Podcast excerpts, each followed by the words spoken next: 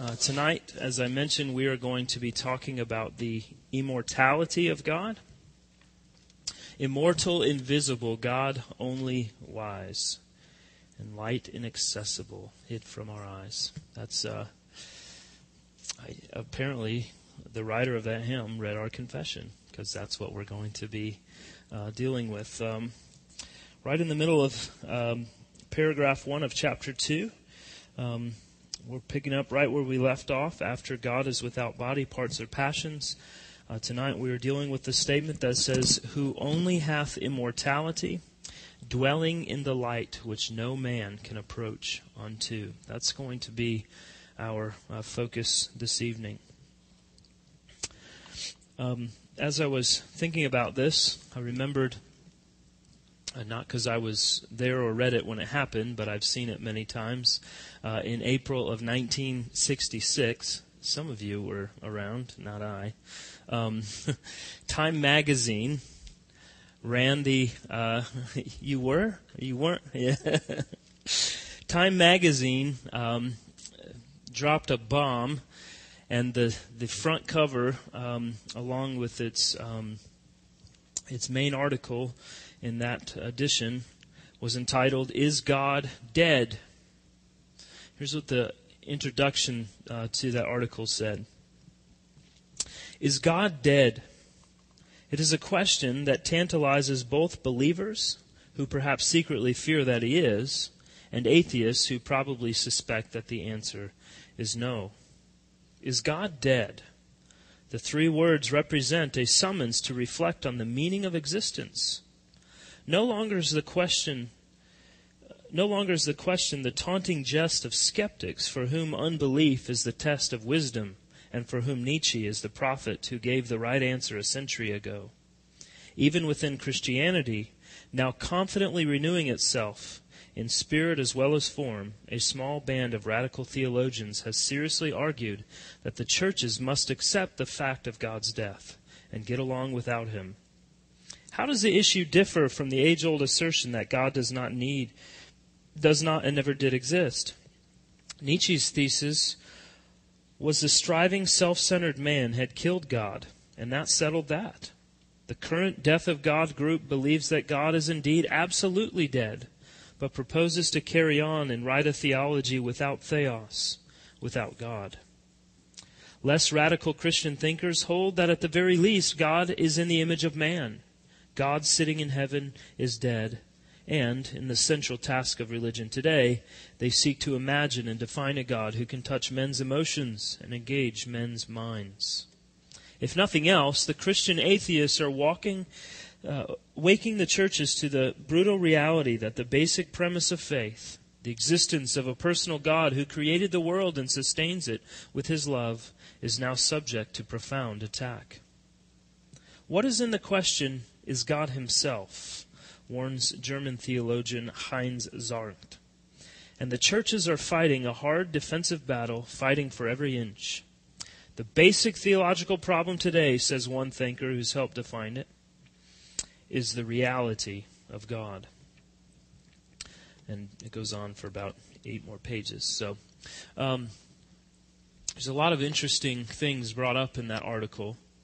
Um, a very interesting question to ask, uh, particularly in that period in American history. It's all based, really, and it was mentioned upon a statement that's attributed to Friedrich Nietzsche, who, um, who proclaimed outright in several of his works, God is dead. Um, I saw something as I was looking this up. It said uh, in uh, Europe, someone had spray painted on a wall and said, um, God is dead. And underneath, they attributed it to Nietzsche. And someone came underneath that and wrote, Nietzsche is dead. God. uh, that's the truth. But nearly 50 years later, the question still remains, doesn't it, for many? Is God dead? Now, for atheists, the answer is quite easy. He never existed in the first place. Um, since the rise of what has been called the death of God movement in the 60s and 70s, uh, various um, ideas have arisen to suggest that um, maybe maybe what we should talk about is that God has simply died in the minds of mankind. Um, that He exists, but uh, He doesn't exist in our hearts. He doesn't exist in our minds. So um, uh, we've essentially killed God in that sense. And some were arguing for that in the 60s, and many hold to that today. Um, others believe that he did, in fact, exist at one time, um, but asserted um, that uh, at Jesus' death, that God truly did die and uh, cease to exist at that point. Um, but really, if we think about it, it really is one of the most foolish questions that mankind has ever sought to answer, isn't it? Is God dead?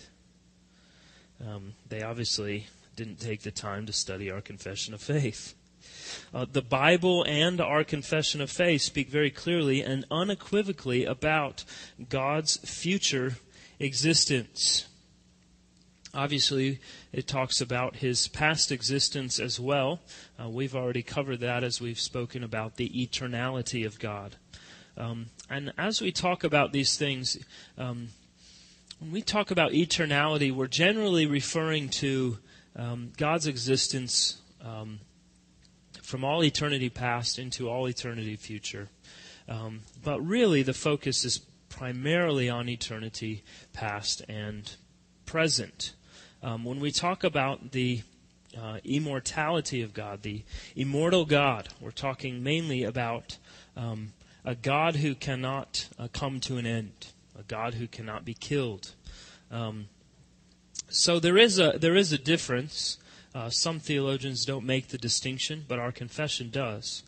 Um, and I think it's an important distinction to make because it speaks directly to the issue um, that has become uh, something of commonplace in our day.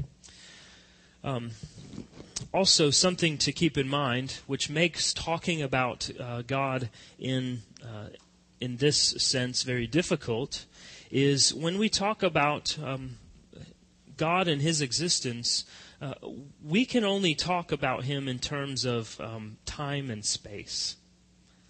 Uh, because that's all we know. We only know how things function in time and in space. We we live uh, kind of um, we live in a linear sense. We go by the clock.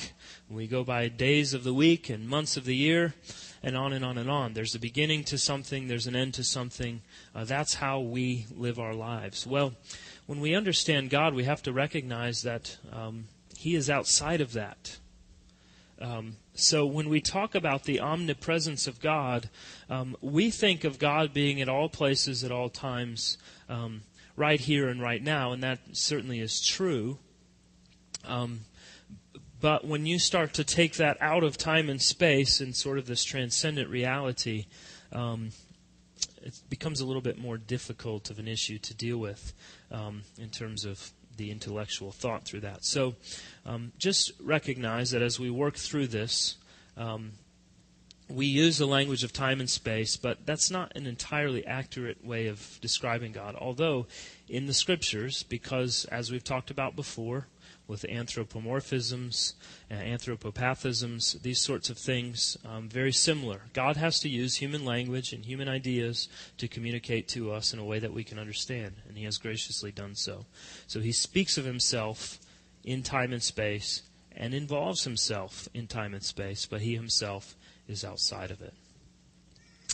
Um, now, while the the uh, the Westminster divines, the the writers of the Westminster Confession, uh, would not disagree with this statement um, that God alone hath immortality, dwelling in the light which no man can approach unto.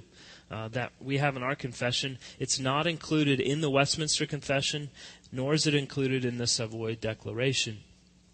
Um, the first inclusion of this statement was actually in the first London Baptist Confession of Faith of 1646.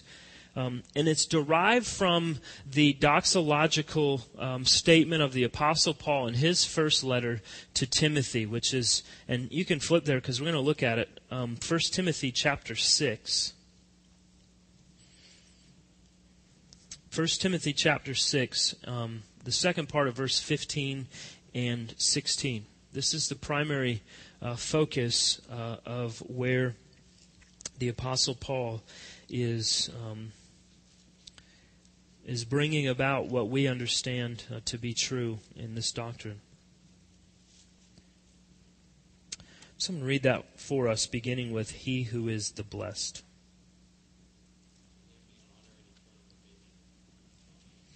Thank you. Um, almost word for word from our, for our confession, is it? Who alone has immortality, who dwells in unapproachable light, whom no one has ever seen or can see. Um, so you can see very clearly where this statement in our confession comes from. Um, so I want to talk about God um, now as um, the never failing fountain. The never failing fountain.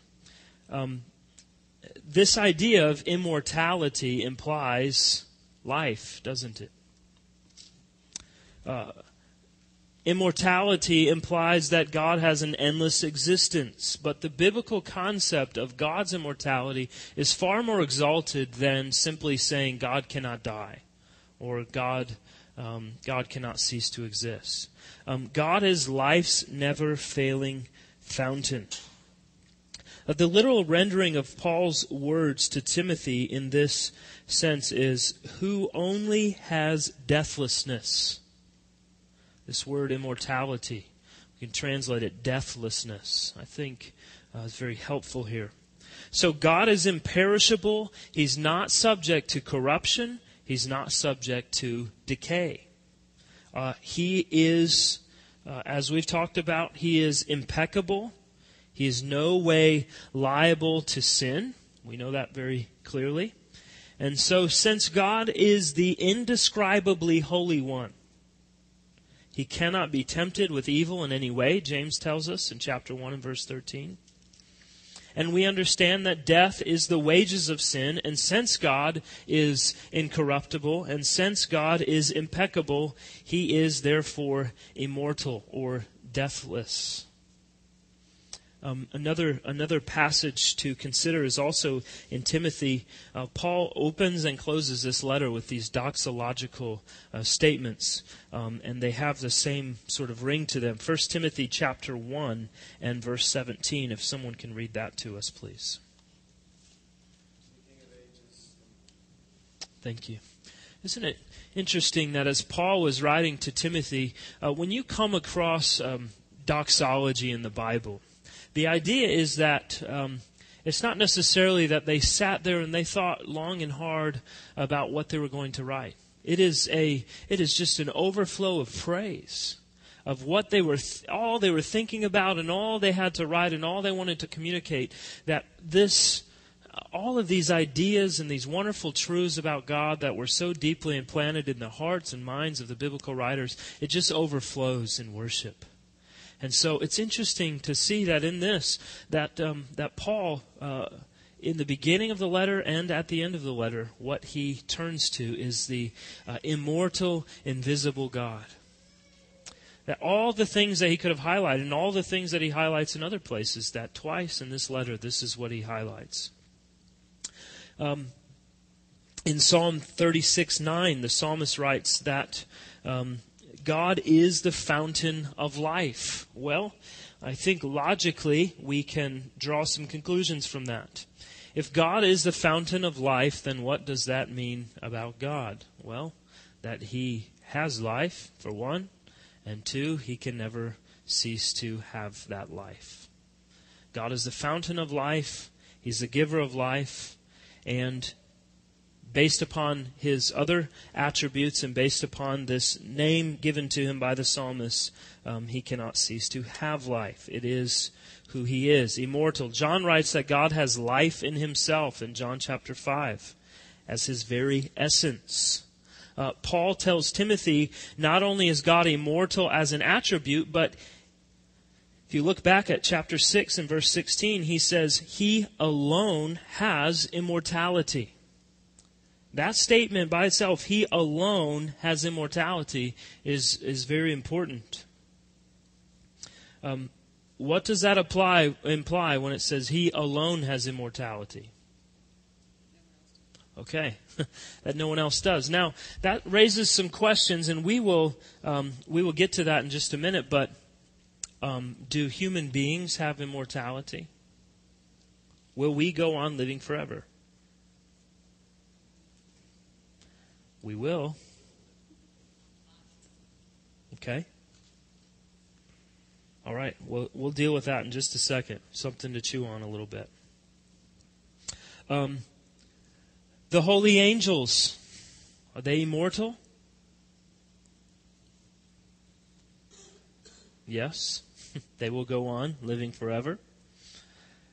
Um, the resurrected bodies of the redeemed, immortal. Um, but what's different about the immortality of God and the immortality of the angels and the resurrected body of believers? Paul is saying here very directly that he alone has immortality. So we can't just kind of overshoot that and say, well, he, he didn't mean it was just God's alone. Uh, there's some other meaning there. I think he means just that.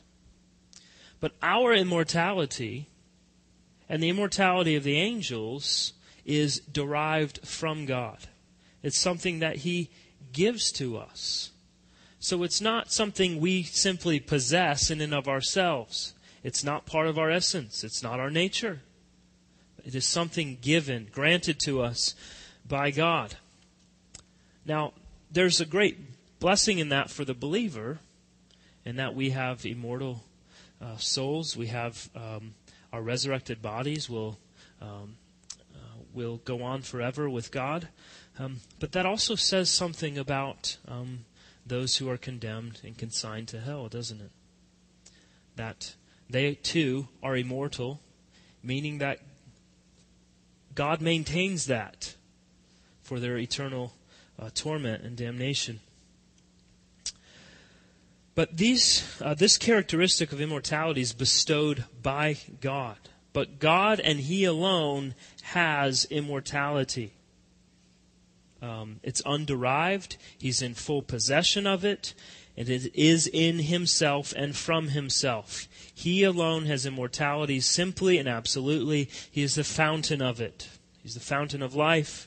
He's the fountain of immortality. As such, He is to be acknowledged. He is to be adored. Those are the words of Arthur Pink. In other words, the immortality of the human soul is a result of becoming, as Peter writes in 2 Peter 1 4, partakers of the divine nature. That's, that statement says a lot of what I'm talking about here. Peter says we are partakers of the divine nature. It's not something we possess. All, uh, we can say that of all the communicable attributes of God, that they are things that God has bestowed upon creation. They're not things we, uh, we simply uh, have woken up and said, I want this and therefore I have it. Um, it's something that God has granted. Uh, if you think of all of these other things of God's essence that we have talked about, and God's nature that we've talked about, um, that God is the perfection of all of these attributes um, that we can ascribe to Him. He's the fullness of them, and He uh, He contains and um, and displays all of them um, simultaneously. All these sorts of things that we've uh, talked about, um, we we recognize in that that that makes God God and us the recipients of anything that we have. Um, and therefore, again, he's to be acknowledged and adored as a result of that. We are partakers of the divine nature. We don't simply possess it on our own. Um, God has been eternally immortal while human beings take on immortality as a result of our coming into existence. So before we were, we weren't immortal. Which sounds silly and stupid, um, but if you think about God who has existed eternally, um, that certainly sets him apart, doesn't it? Uh, John Calvin spoke of creaturely immortality as borrowing life from God. And so if you think of immortality as sort of this uh, minute by minute sort of thing. Uh, the fact that I live one more minute speaks to the immortality that God has granted to me. Um, because I, my soul, my existence in its entirety doesn't end right here and right now. So, um, John Calvin said this If you take away the power of God, which is communicated to the soul of man, it will instantly fade away. And the same thing may be said about angels. I think that is tremendous. If you remove the power of God, what happens? I mean, we everything just we've talked about this before. We just it fades away, he says. It ceases to exist. It can no longer be. The immortality of any creature is derived from an alien source, an outside source, namely God Himself. For the believer in Christ, immortality is good news. It's our blessed hope. Think about we don't attach this attribute that's derived from God to our to our future hope, but really that is it, isn't it? We have a hope uh, in our future rest with Christ because of what He has accomplished in imputing His righteousness onto us that we would be able to live and dwell with Him. How long? Forever. We say it all the time.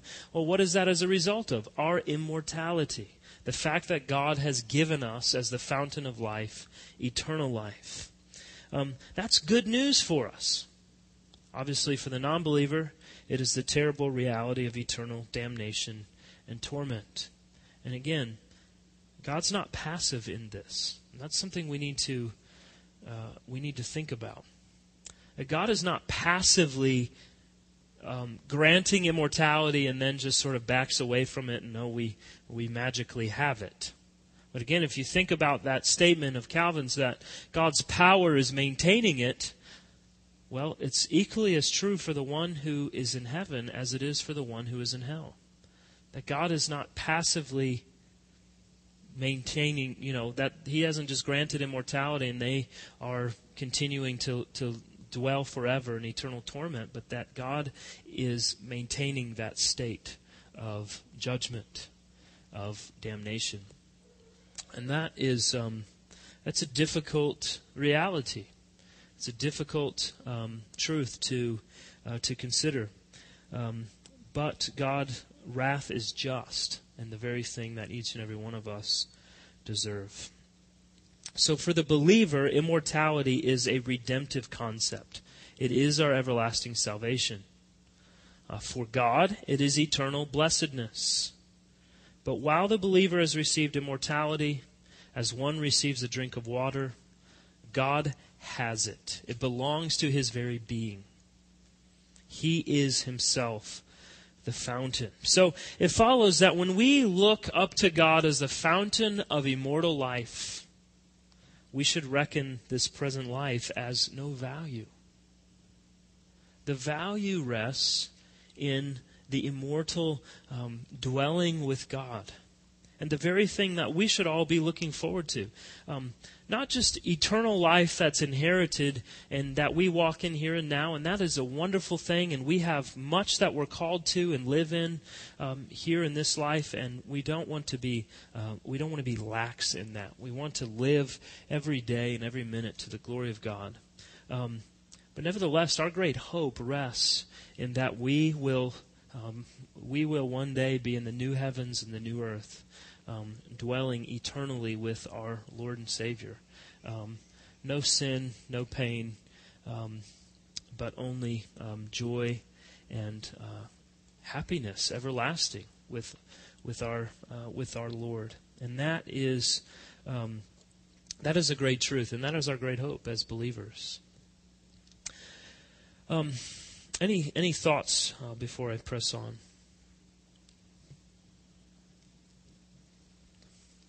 Hopefully this is a little easier for us to kind of get our arms around than some of the other things we've uh, discussed.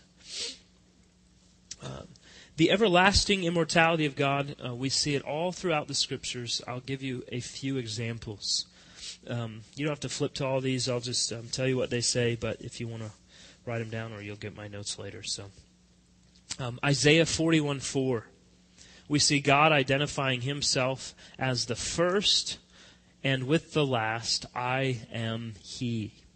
Isaiah 44 6, God says, I am the first and I am the last. Besides me, there is no God. Uh, in Revelation 1:17, and this is really interesting, the Apostle John has an encounter in heaven uh, with uh, with Jesus, and Jesus comes up to John and he places his hand upon John and he says, Fear not, I am, what does he say? Okay, I am the first and the last. Yeah. So this is Jesus speaking now using the very same language that we see in uh, the book of Isaiah. God speaking of himself, and now Jesus using that very same language. Uh, good place to go for those who deny the divinity of Christ. Uh, in the late, in the angels, uh, um, in the letter to the church in Smyrna in Revelation 2:8, the angel says he is writing the words of the first and the last who died and came to life. Again, talking about Jesus. Um, three different times in the book of Revelation, God proclaims, I am the Alpha and the Omega. Revelation 1 8, 21 6, and 22 13. So these are just, just a small sampling, but over and over and over again, we see this idea of the immortality of God in the Scriptures. Another uh, great place um, uh, to uh, to consider is uh, in 1 Corinthians 14. The Apostle Paul um, he's talking about the uh, the resurrection of Christ. He ties to that the resurrection of the believer, and our uh, our great hope again is this resurrection that's to come. That we will be resurrected to to live and dwell with Christ forever and ever. Um, so, a good meditation on 1 Corinthians 14 um, really speaks to this as well.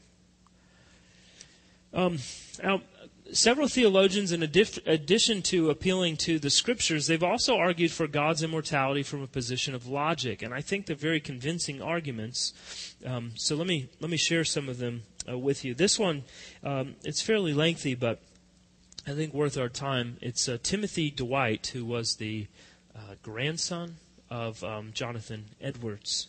Um, and he wrote this God cannot be supposed to terminate his own existence.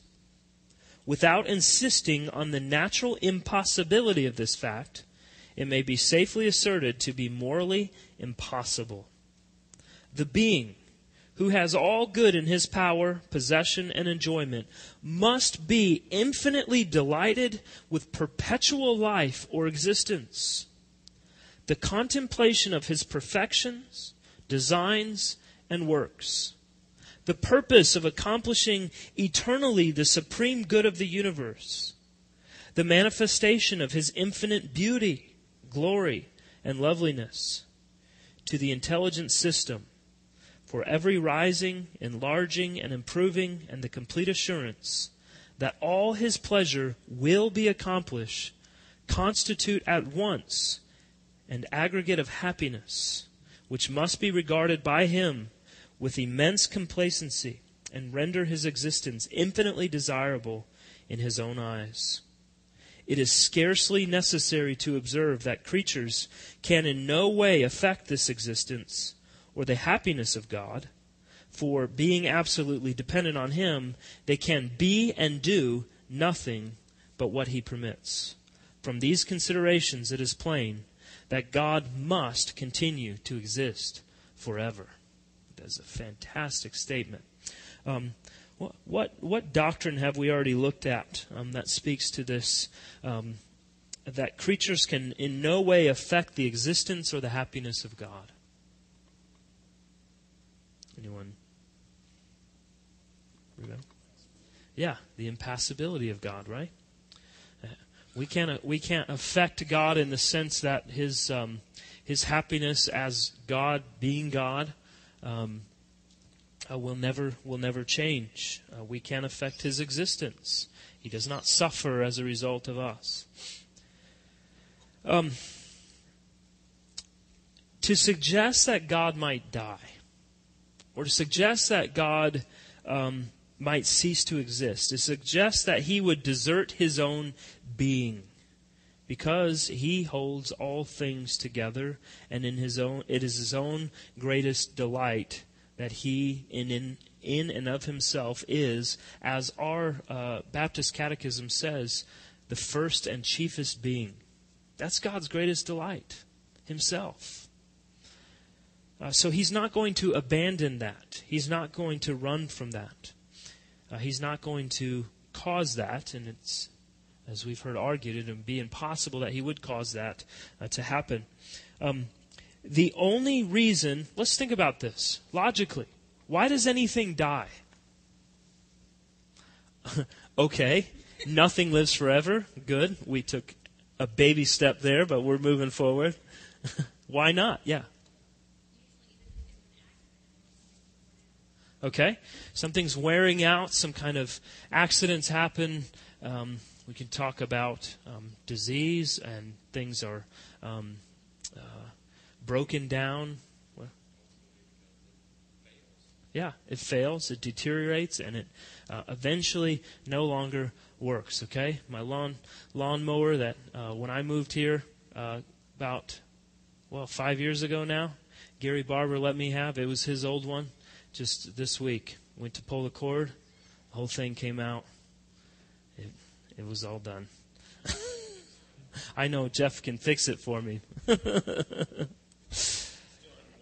oh, yeah, right. Things break, right? Things fail. They wear down. Well, to even think to use that language about God, that God will deteriorate, God will break down, God will be worn out, God will have some sort of accident. On and on and on we can say these things that would, would create suffering, create pain, create um, death. They can't be applied to God. The only reason anything dies is because of its own weakness. It has limitations. Or there's a power of some sort working against it, right? So um, if I um, if I run my car into the side of a building at 100 miles per hour, there's a, there's a great power working against me, right? Um, the the last thing I see before I die. Um, for God to die would be a display of weakness. It's not possible. It'd be a chink in the armor. Um, it's an opening of himself to an outside influence, which is a denial of his impassibility. Uh, Stephen Charnock, in The Existence and Attributes of God, says this There is no weakness in the nature of God that can introduce any corruption because he is infinitely simple without any mixture. He's talking about the simplicity of God, which we talked about previously. Nor can he be overpowered by anything else. A weaker cannot hurt him, and a stronger than he there cannot be nor can he be outwitted or circumvented because of his infinite wisdom. As he received his being from none, so he cannot be deprived of it by any. As he doth necessarily exist, so he doth necessarily always exist. Great, great statement. And again, and uh, all through this, as we talk about God and His nature, His attributes, His essence, all of these things, I'm constantly drawn back to um, uh, to Paul's doxology in Romans 11:33 through 36. Oh, the depths of the riches and wisdom and knowledge of God! How unsearchable His judgments, how inscrutable His ways. Who has known the mind of the Lord, or who has been His counselor? Who has given a gift to Him that He might be repaid? For from Him and through Him and to Him are all things. Glory be to Him forever. Amen. And that is really the heart of everything we're talking about here all um, all of the perfections that we could even think to talk about uh, find their uh, fullness in God. And so to even suggest that there would be any weakness, uh, there would be any opportunity for decay, there would be any opportunity for um, some external force to work against God to bring about um, suffering, uh, to bring about um, again, we're tying this back in many ways to impassibility, but to bring about an end to God is, um, is foolish talk. It, it, it, doesn't align with everything else that God is. Um, real quick, let's deal with the, the last part um, of uh, what the confession says and what the song says. Light inaccessible, hid from our eyes. Um, Isaiah 45:15 we read, "Truly you are a God who hides himself, O God of Israel, the Savior." A psalmist, uh, the psalmist in Psalm 104:2 says, "God covers himself with light as with a garment. stretching out the heavens like a tent. I love that imagery. Uh, just like a windowless building, think of a building, if we had this building, there were no windows in it whatsoever, and us within inside of it would be concealed.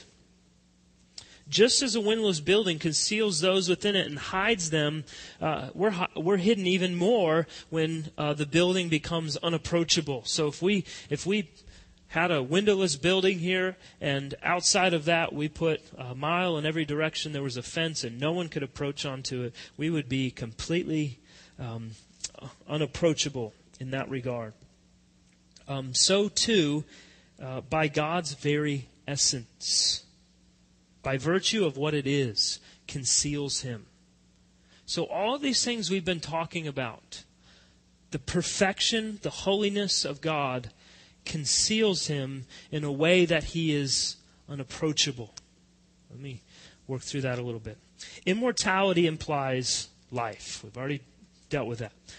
And Jesus, John tells us, contained the light of men because in him was life. John 1 4.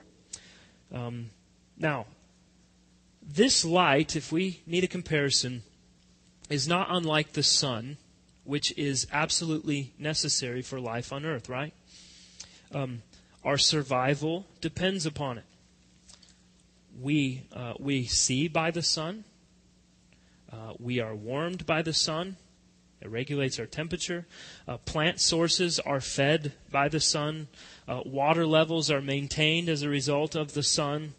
Um, but uh, you can't sit and stare at the sun uh, without having some uh, issues as a result of it, right? Um, eventually, it's not going to be um, the best game that you and your siblings can play when you're small. You got to move on to something else. You're going to cause great damage. Um, in the same sense, at a magnitude of infinitely greater proportions. God dwells in this sort of unapproachable light. We can never get very close to the sun, right? Um, it's unapproachable. Uh, A.W. Pink says this There is such an overwhelming light in God that it is inscrutable to us.